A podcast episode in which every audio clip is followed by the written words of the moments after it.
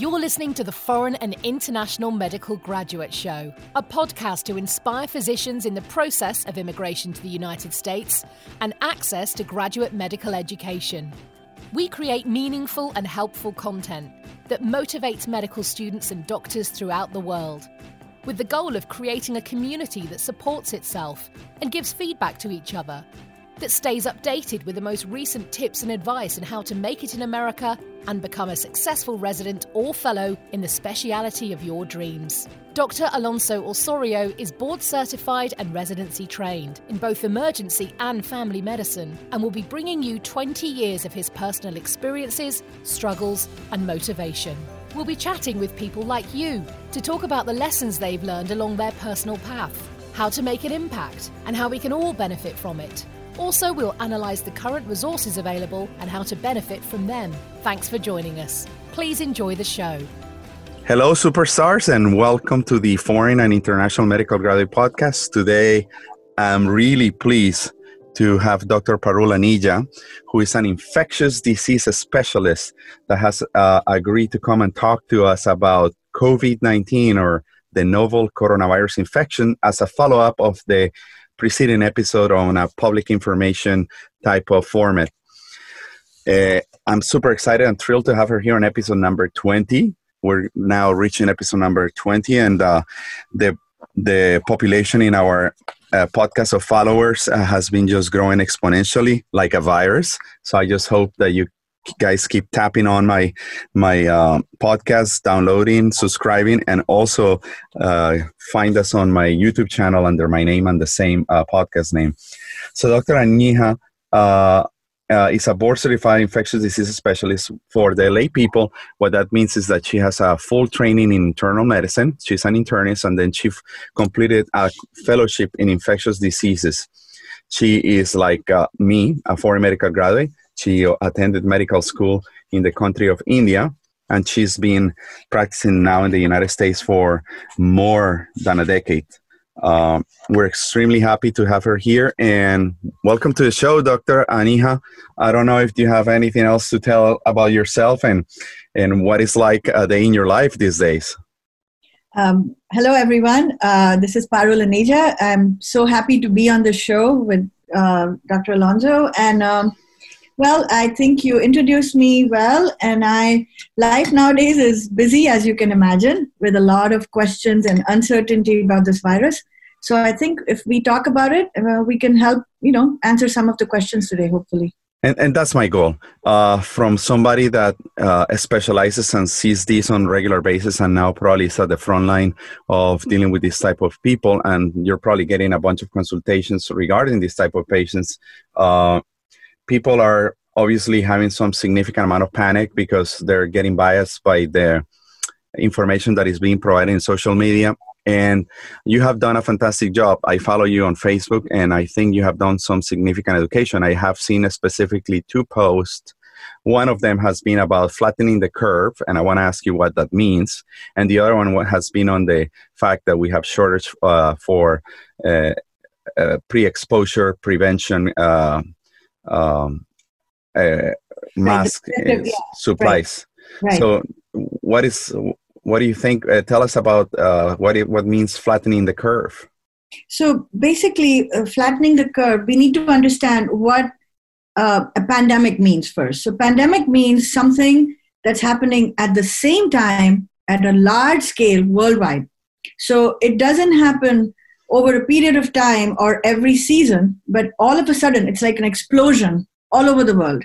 But our resources are still the same. So we have the same amount of things we have in the hospital, the same amount of rooms, the same amount of doctors, nurses, and even medicines and masks.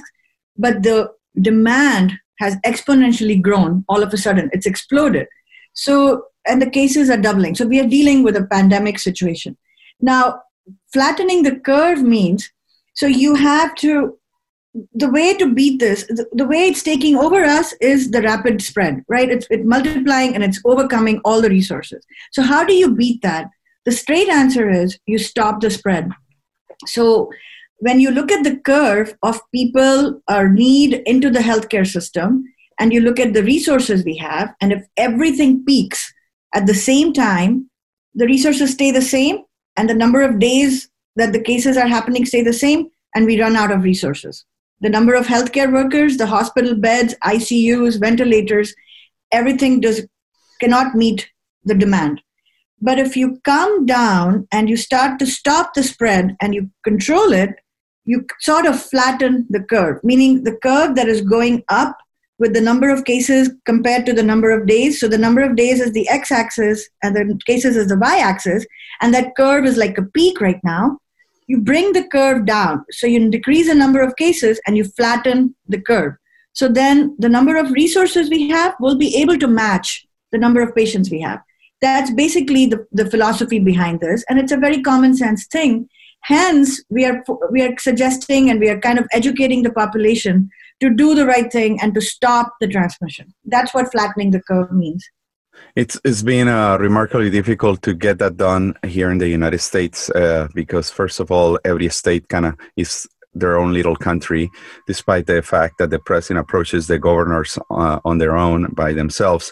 Uh, but when you compare the behavior that happened in China, that, you know, is a communist country, people get told you need to stay home or you will be penalized or go to jail. People actually have to do it. But here is a free country. That's why we came here. Uh, but people are still going to the beach. As of yesterday, they were showing on, on camera the thousands of people that were actually just hanging out at the beach. How do you feel about this uh, social and public behavior as of now? So I think the test of any society comes when things like this happen. And to talk about China and the reason we think that the people were listening, I think has to do not just with the fact that, you know, there's fear of pen- penalization, but if you look back, the model China followed was taught by the C D C back when the pandemic education was going on in the early sixties or whatever. We taught them how to control a pandemic. And they learned from their SARS epidemic, you know, in the late nineties, two thousands. They had everything already there. They learned how to control it, and they followed the guidelines, and the people listened because they've lived through one. So the social awakening was already there. For us as a society, as a mother, as a physician, I worry because people are stocking up on toilet paper. People are stocking up on water, they're pushing and pulling, and it's about me, me, me versus us as a society. You know, each person at this point in time needs to look and see what their role is and what they can do to stop the spread of this. And today's actions of what we do as individuals will really reflect on our society. So it's not about you or me, it's about everybody, that we're all here in this together. And this has never been more true. So if you and I decide we want to go to the beach because who cares? We are healthy. And, you know, that's what I'm hearing from a lot of people that talk to me, even in my own community. They're going to the community pool, which, by the way, I got it shut down yesterday. I had to. But, you know, they're talking about, well, what we understand, it's just the flu. I don't have any old family members in my house, so I'm okay. That mentality is what's bringing us down as a society. You know, we need to talk about social responsibility, about being there for each other, about thinking about this as a global scale. And sadly, that's not happening. The pictures from Clearwater Beach are sad. The pictures from Sam's Club and Costco and Publix with empty shelves, it's really sad. It shows us what we've become as a society, you know? It's extremely sad. And also, I was talking to a personal friend of mine in Texas. He said that actually the amount of uh, gun sales has gone up uh, through the roof. And when you think about why are people buying guns, are they preparing themselves to fight each other, to, you know, like this was the end of the world? I, I, I think this is not even the end of the world. We have had epidemics like this in the past. How do you feel about these uh, extreme measures that people are thinking about taking if things think, get worse? So uh, I think the difference between the reactions depends on their amount of knowledge they have received. So if you read the right sources, if you read the C D C and you listen to the news and understand the scientific basis behind it, you act differently. So I, I have friends on Facebook, on my regular feed, you know, people are talking to me on the phone. I can almost tell which news channel they're listening to, who their source of information is based on their reaction to this virus. The scientific ones, the ones that are actually following the data, the ones who understand what flattening the curve means, are doing the right thing. Like they're not going to the grocery stores anymore. You know, they've limited everything. They've canceled all their children's activities. They're actually at home for the most part. People like you and me, we have to go to work, but some of them don't have to. And then the other group is the group that listened to this in the beginning, and when it was being trivialized and said, oh, it's nothing, it's under control, and they have stuck to that, they're not informing themselves of what the reality is, that is where the problem is, the knowledge gap. And they are acting more panicked versus more practical. So they are the ones that have hoarded the toilet paper. I wonder why. Uh, and they're the ones that are actually going everywhere. They went to the bar on Saint Patrick's Day in, in downtown. They've been watching movies. They've been going out. And so one of them told me that this mother was very concerned. The church has closed. Idlewild has closed. And they actually are doing service online. So some of them understood and they stayed at home. But a small group of them actually sat in one person's house and watched the service together. So again, you know, lack of knowledge, lack of understanding, and leading to panic and gun sales. And I saw, I heard a conversation today amongst two healthcare providers who were talking about stay, keeping a gun in their car because they're worried. And I was thinking, we should be the last people talking like that. We should be the ones going out and educating people, telling them it's common sense, do the right thing, and, you know, we'll get over this. But the faster we control the spread, the faster things will come back to normal. You know, that's what it is. Obviously, the community, the society, personal friends are reaching out to you because this is your specialty, infectious diseases. What is a, a day of your life like right now? What are you dealing with, and how, what kind of situations you're dealing with? And the other question is, what's the regular message that you deliver to the lay person that is not in healthcare? So to answer my day, uh, I think as an infectious disease physician, I have been very concerned about the lack of response to this and the lack of preparedness we had when we first heard about this infection. I mean, it's a pandemic. We knew it was coming here. People have been traveling freely before we stopped travel, but we were not ready. We are the most developed, most powerful nation in the world, but today we are, you know, not ready for this. So that causes a lot of mental, uh, you know, stress and uncertainty. Uh, On a personal level, my kids are home, like most of our kids are out of school for spring break, but they're not going back to school, which I'm okay with for now. Uh, they understand. I'm very proud of my children. They canceled their ten- tennis activities because they figured that the coach is also teaching other children, and then they touch the ball and it's a fomite. This is from my thirteen-year-old. I'm very happy to hear that. Uh, we have virtual lessons for them right now. They're doing piano virtually. They're doing uh, their other stuff, and the school will start online learning. So we're doing pretty good that way. My husband is also an infectious disease physician. He works full-time too. So we have a situation where neither of us can afford to be sick, and neither of us can afford to get exposed. So that adds to our tension at home. But we are doing what we can. We're trying to, you know, follow the social distancing. We are trying to stay healthy, doing what we have to do at home. We are, we have no activities. So that's my personal day. Uh, I'm being bombarded with questions, but I'm more than happy to answer them. In fact, on Facebook, personal messages, WhatsApp, text messages, phone calls, on the floor in the hospital, I cannot leave any floor without being questioned about it by healthcare workers because their knowledge is limited by what they're being told. So it it's it is uh, it adds to all the stress we're going through, but I think it's our responsibility to educate, and I'm doing that. Uh, to answer the second part of your question, what I'm telling the lay people is, please, this is a socially responsible time. Do the right thing, hunker down, limit exposure. Even if you think you're healthy, you might be the one person at the link that breaks the transmission. Think of it that way. You know, this is this is not a hysterical thing. This is not a hoax. This is not meant to bring the stock market down or any of that. The conspiracy theories are all false. This is a virus that mutated. It's attacking everything. And even if you don't believe in it, even if it's for your own selfish reason, stop the transmission so you can get back to life. You know, schools will open again. Everything will go back. People will start going back to work. So even if it's just that as your primary goal, please do the right thing is what I'm telling everybody. What I'm concerned the most is that I think as of today, we have reached that uh, on the curve of uh, growth of the uh, uh, pandemic, we have surpassed the threshold of uh, the behavior as of today into China at the same time in, in, in space. Yes. Yes. And we know that these uh, infections just go, be, behave exponentially. You know, it's not, you have one people and then the next day you have two, but then think about, then the next day you have four and then eight. But when you reach a thousand, and the next day is two thousand, or you have ten thousand, the next day is twenty thousand, that's when you really start kind of panicking. And, and, and that's my biggest concern. I don't think people understand how important it is to, to, to avoid uh, transmission. And, and I saw a, a little meme on the internet that there is a bunch of matches that are lighting up on fire, and then somebody pulls one of them and suddenly the fire stops, and, you know, yeah. the other matches are safe. So I think that's a simple, a very simple example of what people should be doing, correct?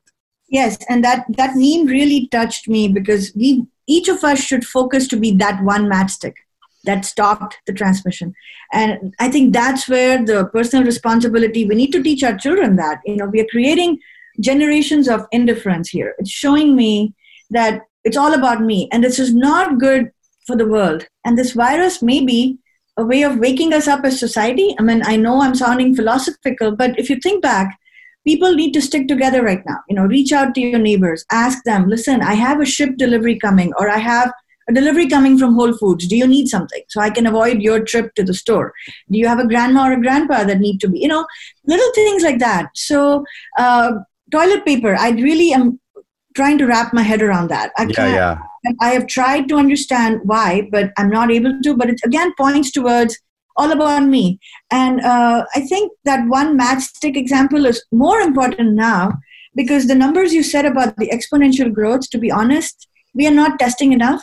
So I think we were already there. We are just not testing enough. So we don't even know what the real numbers are. And that's why it's very important for asymptomatic people to understand that just because we don't know you have it doesn't mean you don't have it. I may not be testing you because I don't have the resources to test you. So stop the transmission, limit transmission. Since you mentioned the the lethality rate, uh, I have read literature somewhere in between two point five and three point five percent of lethality of this mortality related to the infectious infection to, uh, after being infected from the virus. Uh, I know that the reason why we think it is so lethal is because I don't think we have a huge denominator of people that have been tested to be able to decrease that percentage. How do you feel epidemiologically the lack of testing has impacted or not the way we are fearing the illness? So I think uh, there are two ways to look at it. The number of people tested in other countries is not less, you know, but the mortality rate is still correlating with the number of testing. For instance, in Italy, you know, look at the mortality rate is pretty significant compared to the flu. They're testing, but they, again, like us, were behind, but they caught up.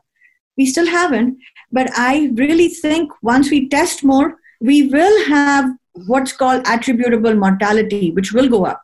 So right now we are thinking, because we haven't tested enough and there's only one hundred deaths, maybe if we test and there's five hundred, uh, if there's like one hundred thousand people positive, but there's only one hundred deaths, the, per- the percentage goes down. No, but the number of deaths that are attributable will also go up exponentially at that time. So I really think the mortality is definitely higher compared to other strains right now. So we need to take that seriously. But why testing is also important is the asymptomatic carriage. Like, look at South Korea.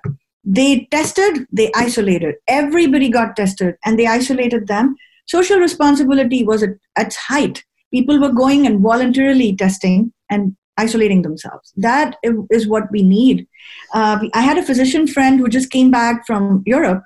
He said when he left the U S and entered the European nation two or three weeks ago, he was screened, he was questioned, you know, they, they took his temperature at the airport, they wrote his name down. The same thing in India. When you're trying to enter, apparently they're doing all this and they're following up.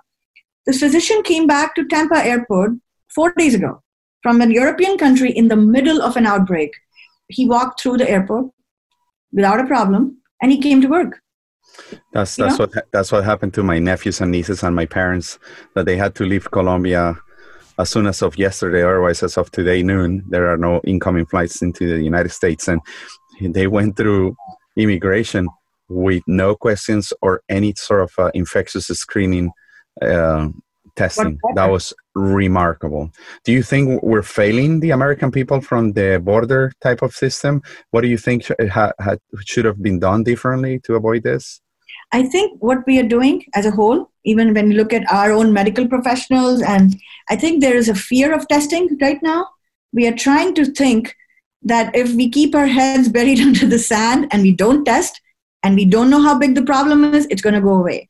That seems to be the thinking of a lot of people I've come across. Uh, the same thing is at the airports. They probably just think, if I let them go, I don't have to. I don't know what it is, but it's is it a fear that is driving the denial, or is it a denial because they don't believe? It's hard for me to understand, but I'm seeing it on a large scale. Uh, for instance, even uh, like the guidelines we're getting down, you know, from the health department and the screening criteria. As a physician who's trained on infectious disease and I know epidemiology, I'm looking at the criteria. Even two weeks ago when I was told the patient doesn't meet criteria, I'm like, your criteria belonged to a month ago. The problem is already here. So don't use these criteria. Just test if you clinically suspect. But then the problem is we don't have enough testing uh, kits. Can, can you can you tell us... Uh... Uh, I have seen that obviously we're taking the epidemic one day at a time, and I can tell that my, my current practice has changed from what it was two weeks ago to what it was a week ago to what it's today.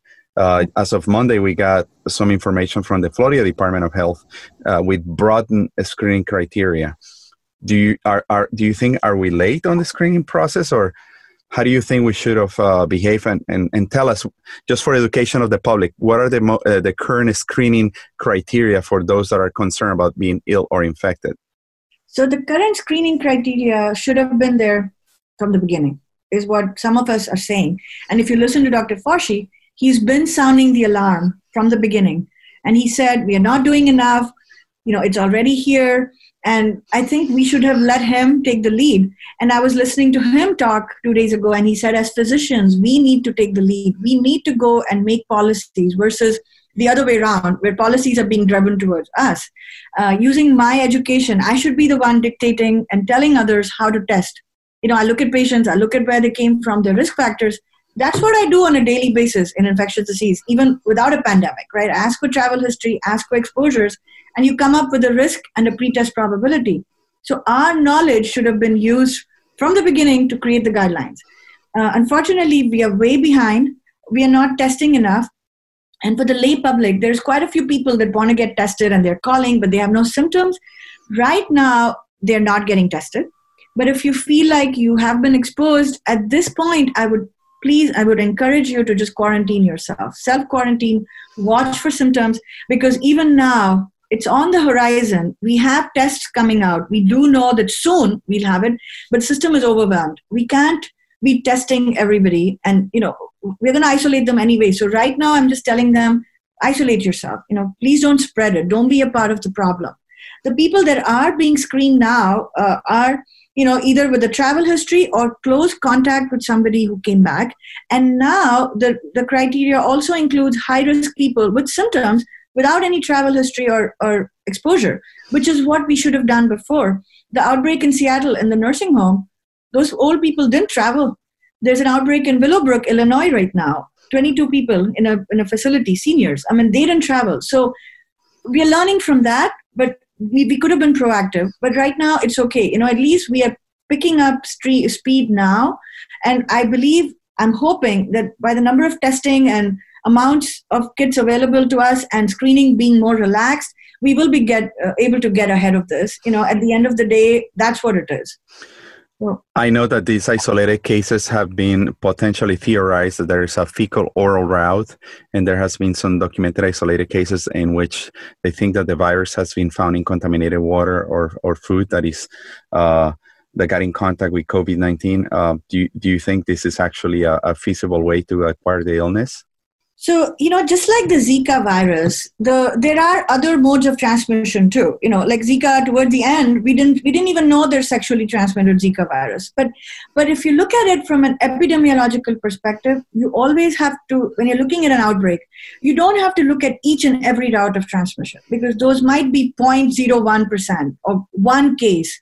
Are we going to learn anything or do anything by focusing our resources on each way of transmission versus the most common route, you know, which is droplet, which is contact, which is sneezing on someone or coming into contact with droplets, which is the most common route right now.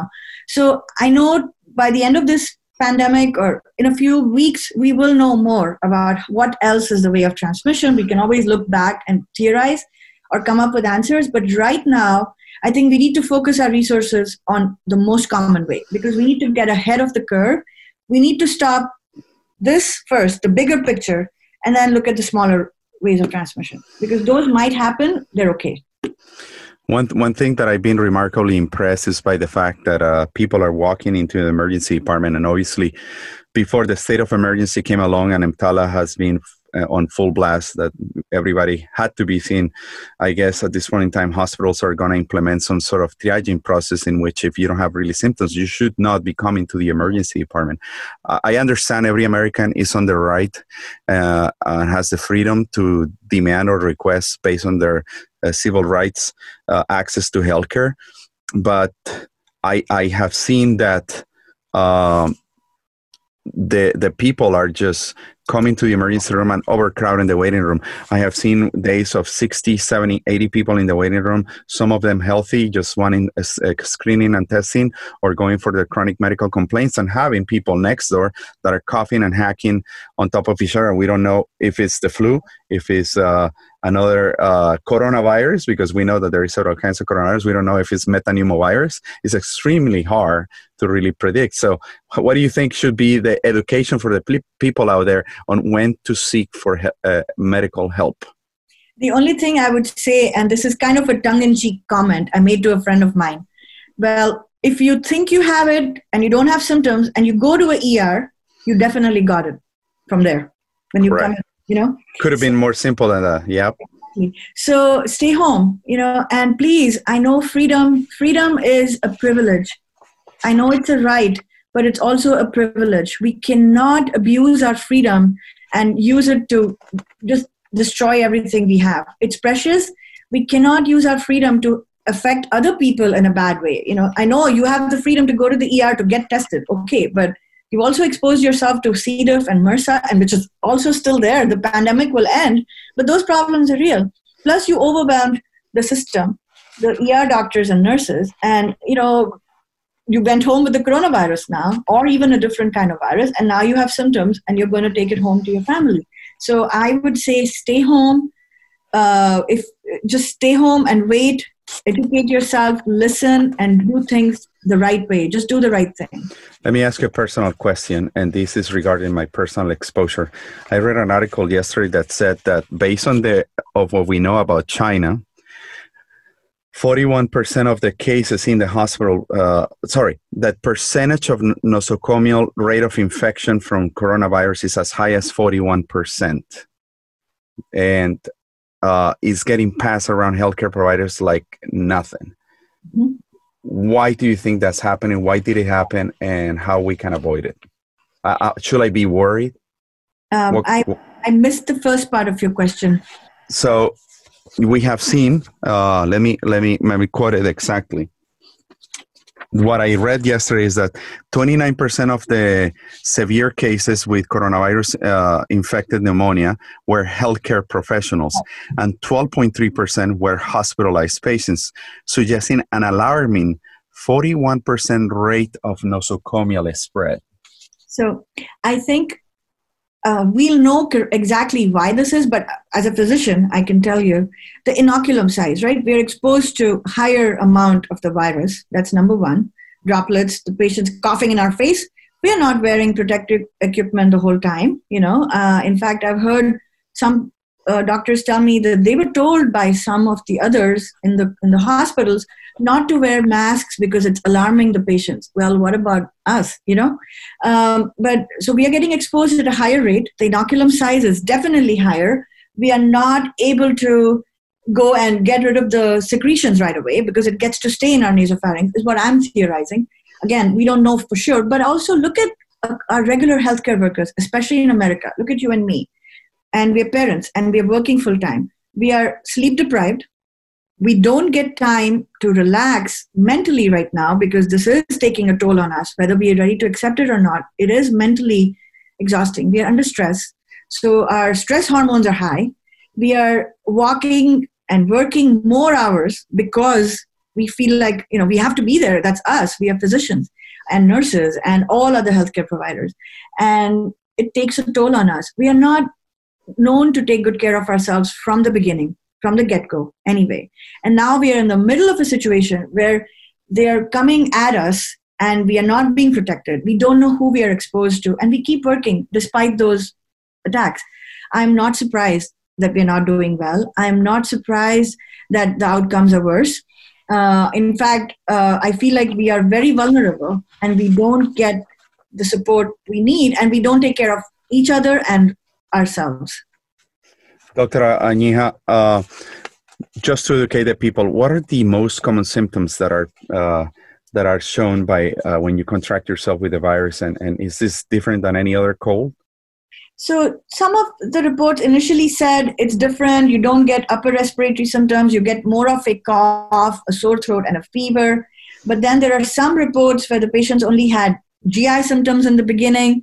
Uh, I think the most common symptoms are still the cough, the, the body aches is what I'm hearing from a lot of uh, physicians. In fact, on one of my messages from a physician who's now positive in, in a northern state, she said that she started feeling like she couldn't get up, like she was hit by a train. And then her muscles started to hurt, and she thought, oh my God, do I have the coronavirus? But she didn't have any other symptoms for the first couple of days. Her throat was fine. You know, she didn't have anything else. Uh, but then slowly she started getting this really bad hacking cough, and her chest started to hurt when she took a deep breath. That's when she went to get tested. So symptoms are mostly those. If, but then the thing is, we're in the middle of a flu season too. We are in the middle of a flu season right now. Flu hasn't taken a back seat right now. So some of these symptoms can be similar. Um, and the other thing is the co-infection. People were saying if you have one virus, you don't get the other. I wish that were true. I wish if you got a flu shot and you got the flu, you won't get the coronavirus or R S V or any of those. But it's not true. We are seeing some co- co-infection, some reports. In fact, there have been a few out of the U S right now that had both. So I think you could have mild symptoms if you're otherwise healthy and you have a runny nose or sore throat. But if you consider yourself a high-risk person and you think you've been exposed, I think it's time to get tested when you have those symptoms, you know, because we don't want to go and give it to other people. To our listeners, uh, what are we considering in healthcare uh, high-risk people or comorbidities that we, we call it? What, what are those? Uh, well, the right in the beginning, they said it was the older population with diabetes and heart disease and other comorbidities. But we are hearing more and more about healthy people being vulnerable to this too. Uh, I consider healthcare workers high risk for transmission. So if you get symptoms, you need to get tested and get out of the workforce for now so you stop the spread. Uh, that's what I meant by high risk right now. But personal high risks are health issues. Like if you're if you have underlying health issues and you're immunocompromised, you're on chronic medications that suppress your immunity, please take care of yourself. Awesome. I have a few questions that actually I collected here through the neighborhood, and they have been, some of them funneled through my wife. They have okay. more access to my wife than they had to me. And and and I'm going to just try to lay out some of the common situations that we're dealing with that we're fearful about. So my wife is concerned about social distancing, and she has been especially contact by the neighbors, and we have like eight to ten small little kids right here in this cul-de-sac. They're they're asking, uh, should be shall we be playing with other kids? Shall we be having play dates? And if we're having play dates, will it help to keep the children away from each other or playing outside? Do you think the heat will be killing the virus? What else? How are we supposed to approach this? My answer to this is cancel everything. Flatten the curve. No play dates. This is not a snow day or a hurricane day. It is what it is. No play dates, no hanging out. The kids from each individual household can play in their own backyard. They can take walks. You know, we've been walking our dogs more than ever. My dogs must be thinking, oh my God, something happened in this house. We've been taking three or four walks a day with the dogs. My kids have. Uh, but they're not playing with other kids in the neighborhood because each kid then goes back and they have exposures. And then, you know, It's it's just a nightmare. That's what we're talking about, limit contact. How easy is it in a practical setting to tell young kids to stay six feet from each other? Come on, you know, we're not going to do that. There's droplets. They're not very good hand washers. Kids don't have good hand hygiene. They're always germ carriers. We all know that. This is a situation where this is bound to, you know, exponentially worsen it. So no play dates. Um, I know that my kids attend your kids' school, and last week I had a personal situation that was remarkably upsetting. I uh, we got a phone call on a Wednesday that uh, my son was uh, in the nurse nurse's office because he had walked into the office from recess requesting his albuterol medication. He's going through a little bit of uh, an asthma crisis that is exacerbated by the allergies, and the nurse uh, wouldn't supply him with the albuterol because we didn't have an asthma action plan, and he wanted just to use it because he had it with himself, but he needed to get access to it in, in the classrooms. They did, didn't let him use it. And obviously she checked his temperature after having come from running outside, and his temperature was ninety-nine point nine. So they called us immediately that we needed to come and pick him up because he screamed positive for COVID nineteen. I'm like, when I confronted her, and I was so upset, I said, "What makes you think that my son has COVID nineteen? "Oh, because he has a fever of ninety-nine point nine. I said, "By definition, fever is one hundred point four. So I think more than my son having a fever or having an asthma attack, whatever it was, is the social fear that we have of anyone coughing or sneezing around us. That's just crazy. And again, this is again misplaced fear. Like I said, instead of educating ourselves and doing the right thing, we are panicking. And panic is what will... So we have a pandemic, and now we have panic, and we are making it succeed. You know, we are making the virus do what it intended to do, plus worse. Uh, I mean, there's a meme on Facebook where the woman sneezes and four people like pepper spray her and one shoots her, right? Yeah. It's so real right now. I'm scared to cough in public right now, you know. But uh, I think the, uh, that was early on when school was starting to come up with plans for COVID. And everybody was trying to worry about it. In fact, I volunteered to do junior achievement that week in the school. And uh, the kids were all full of questions, the second graders. And I taught them. And the teacher was very well informed. She was actually talking to them about cruise travel, about flying. It was the week before spring break. So I think educating, uh, you know, talking to the school nurse and trying to calm the fears uh, will help. Uh, and right now, we don't have to worry about it because they're not going back to school anyway. So no more calls for some time. Yeah. Okay. But it's the panic. I agree with you. So obviously we have to avoid places like restaurants and grocery shopping, not going to like Walmart or anywhere else. And, uh, you know, avoiding those big, uh, big places is obviously a big no-no, correct? Yes. Uh, the other thing that people are asking her is, uh, should they be travel? And if they travel, do you think we should be traveling by ground instead of uh, a plane? Well, I... Or not travel at all? So I did have this conversation with somebody yesterday, and if they're traveling by road, right, uh, are they still going to follow all the precautions that they follow normally? Are they going to limit exposure when they're traveling? Where are they going? Are they safe when they get there? Are they going to stay at home when they tr- go to another place? Uh, so all those factors have to be, uh, you know, and then are you... So each of us have to wonder, have, have we been exposed, and are we taking this to the people that we are visiting? Yeah. I understand that these are sacrifices. It seems extreme when we talk about it, but this is the time for extreme measures because uh, we just have to do more. We, when I say cancel everything, I mean it, and I'm personally doing it. I'm not saying things that I haven't done. We have been using Uber Eats. The guy comes and drops it at the front door. Um, I pick it up and I throw the cover, bleach the box, and then give it to my kids. And it seems crazy. But, you know, and the, and the, and the Uber Eats driver is okay with that because they don't want to get exposed. We haven't gone to any grocery store. I mean, we don't even as a two-physician household. It's been difficult to go anyway in the beginning. So we're kind of used to getting groceries delivered. But we go to work, we go back home. No activities. And when I'm saying that, I mean it. And we have other friends who are mirroring what we do. So, yes, it's extreme.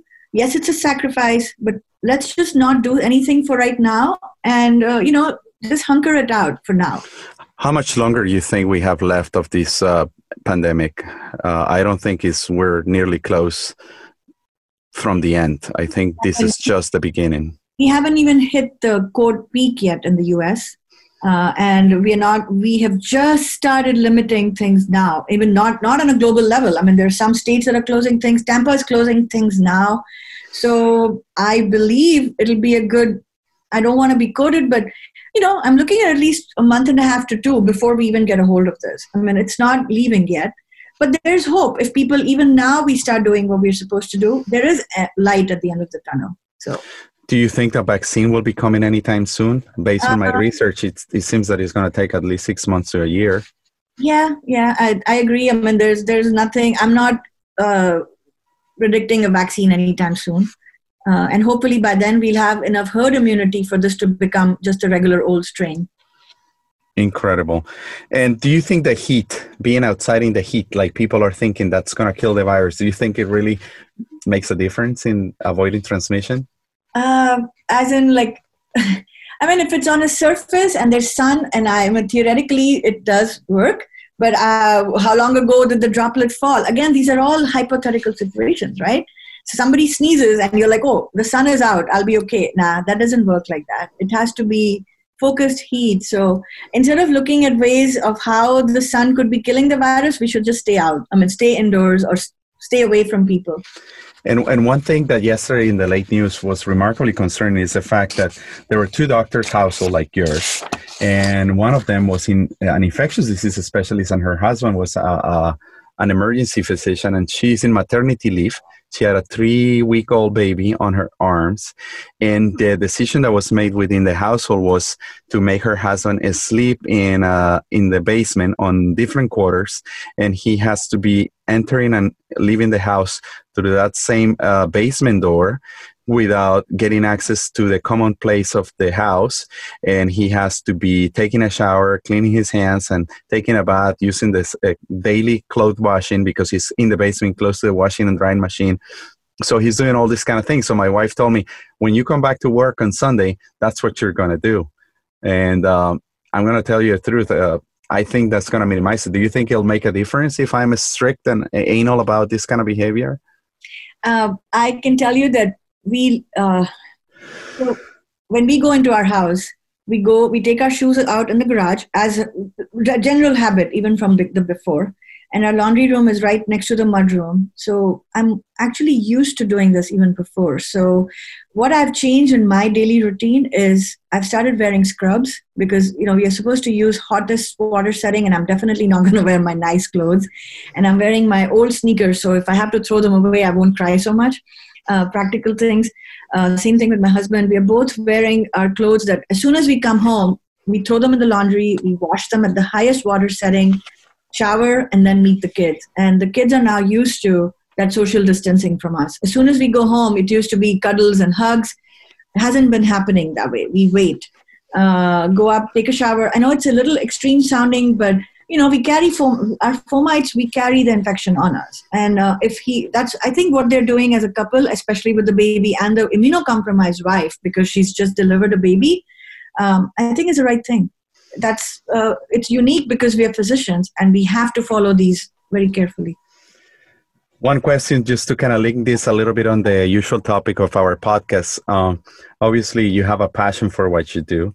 What what led you to choose infectious diseases in your when you wanted to accomplish further training in your specialty?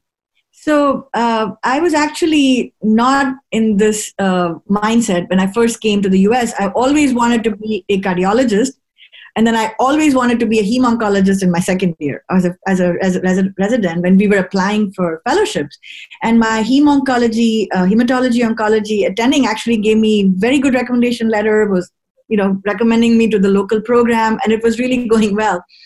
Uh, but I felt that my husband does infectious disease, and he was an attending already, and he would come home and tell me all these things about what he did. And I came from India, where we did see a lot of infections. The only difference was, in India, they were common. Here, they were exotic illnesses, right? Malaria and all those. And H I V was another one. I got exposed to H I V clinic and the patients with my infectious disease attending as a second-year resident. He was also the chairman of our uh, internal medicine uh, department, very passionate about what he did, Doctor Fury.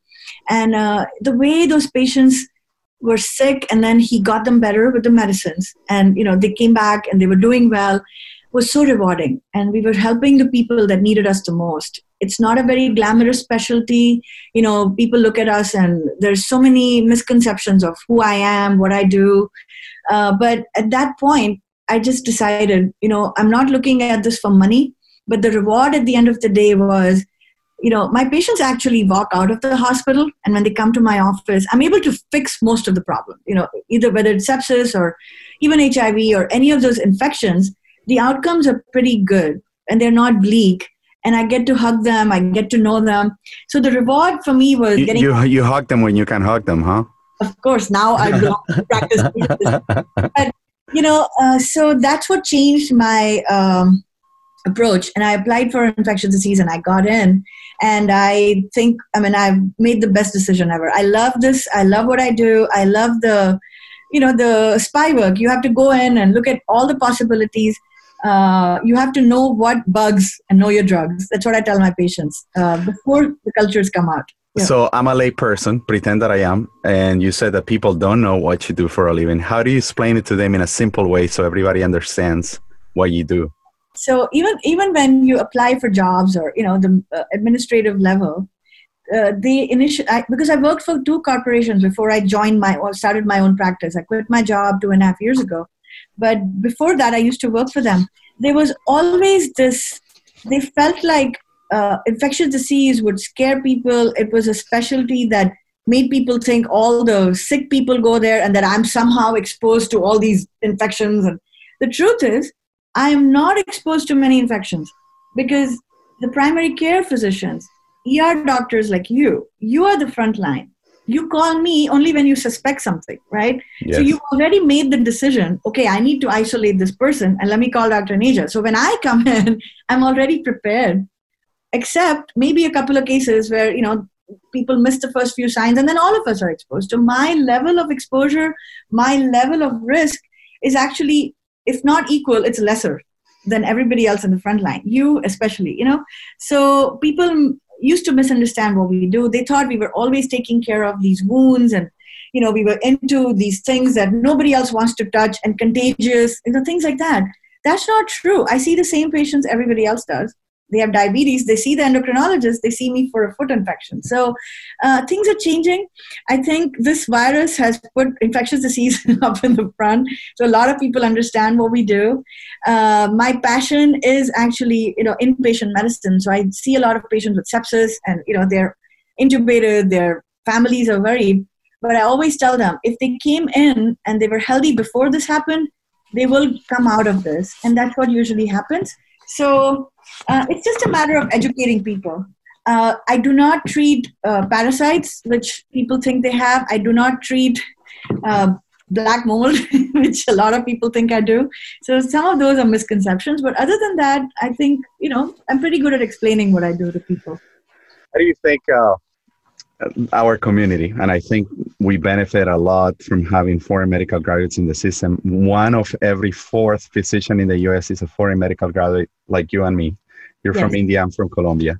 I, I think you bring a fantastic, fantastic perspective into the system because uh, we're growing in, in countries that sometimes don't have the best uh, public health care setup. Uh, and if they do, sometimes our countries and cities are extremely clouded. And the other factor is that you have seen illnesses that no one else has seen in the United States ever because of the level of technological and public health healthcare advancements. Uh, I, I do feel that we bring something new to the system. How do you feel about that? Being a proud foreign medical graduate, bringing some sort of outer perspective as a foreigner into the system and how to make it better. So I think even if you go back, Uh, when you come in as a foreign medical graduate, that itself is a label that stays with you, the F M G. You know, when you apply for residencies, and I'm talking about, uh, it's about fifteen years ago, sixteen, I applied, sixteen, seventeen years ago was when I was taking my U S M L E. Uh, and I was limited to Chicago because my husband had his practice and I didn't want to move away from him. So because it's a saturated city, you were already kind of told that the programs that will interview you are going to be the ones that the American graduates don't want to go to. And it was an eye-opener. I was not aware of that because I have been a top scorer throughout my life. I mean, I've been, uh, I even, uh, I mean, my U S M L E, I aced it. I aced my A B I M boards. Uh, my knowledge bank was high. I was a very hardworking physician. So all those things are in your face when you're like, these things don't matter. It's not, it doesn't matter who you are. It's a big eye-opener. But I think it adds to your resilience. So you pick the program that sort of wants you instead of the other way around, uh, and you just take it, right? but then you make the most of it, and then you meet other F M Gs in your program, and you see how the medical students who rotate with you are treated differently from you. You know, they're, they're treated like, oh yeah, they're from here, and your accent and everything is looked at differently. It's almost as if every day you have to prove yourself, and as a woman, especially more than a man, plus if you're from a foreign country, plus if you, you know, look different. Uh, things have changed, though, over the last few decades. I mean, I think, I honestly feel, even though it's harder for foreign graduates to match now, it's harder for even American graduates to match because slots are low. But I think uh, as more and more of us are becoming more prominent in society, we are, I'm an entrepreneur, you are, look at you, I mean, we've all uh, created our own paths in our own way. And I have learned to take it in my stride, and I ignore the subtle hints about, oh, you're not from here. And slowly, those things go in the background. They just disappear because now you've established yourself. People don't question your knowledge. And I am actually told by many of my patients that I bring a different perspective because of my different training. We read from textbooks. We didn't prepare for questions. We prepared with how life. Yeah, no, exactly. And I did... Uh, as a house officer at Delhi in a tertiary care center, before I came to the U S, I worked as an intern for a year. I must have sutured miles and miles and miles of skin, you know, C-sections to appendectomies to delivering babies in the E R uh, without person. I mean, how many times have I been exposed to infection without even realizing it because I didn't have time to put on my protective equipment, things like that, looking at people, um, resource-limited settings, and then learning in the trenches really prepared me to be a good physician.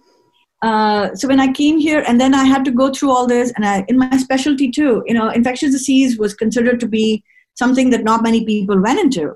Uh, it's, it's changing now. People are learning that, you know, each specialty is different. So I think as a foreign medical graduate, we are a totally, we bring a very different perspective to the workforce. We bring a perspective that is very different to even healthcare in general. You know, we are we are very responsible with our resources. We connect with uh, the system differently, uh, and I think we are undervalued. But it's okay. You know, we just have to do our thing, and uh, we are here for a reason. Thank you for what you do. Well, I have not only said it I, uh, on my last podcast. I said, guys, stay home. Wash your hands. But now I brought an infectious disease specialist that sees this on daily basis, and right now is remarkably overwhelmed. So stay home, wash your hands, cover your cough, limit social exposure. And the most important lesson that I think she said at the very beginning is be socially conscious. Stop being selfish. This is not about you as a person. It's not about you be, being called Mary or Peter or Juan. It's about us. This is the moment in which the community and the country has to prove to everybody across the world that we are not selfish individuals and that we care about the Commonwealth. So that's the message I'm going to leave you with. Anything else, Doctor Aneja, that you want to say to our public and our listeners and the ones that are in non-healthcare? Um, I think stay safe, stay healthy, and hopefully once we get out of all this, we'll have lots of post-COVID parties, and then we'll be preparing for hurricane season in Florida. So if you've bought all the toilet paper in the world, hold on to it because you will need it. This is amazing. It's been an hour and a little longer, and you have given us so many tips of advice. Due to the, the crisis and the pandemic, I'm hoping to have this available by tomorrow. And I bet that you're going to be listened very much so, and I'm going to keep you updated. So guys, don't forget to subscribe to my podcast. In that way, you can get in the uh, automatic downloads and visit my website. And now visit me to kind of listen about my YouTube channel. And we're going to probably hope to see Doctor Aneja for an update a few weeks from now, hopefully, if she has some time, because she's just getting busier and busier and busier. Thank you. Have a good day. You too. Thank you for your time, Doctor. Thank you.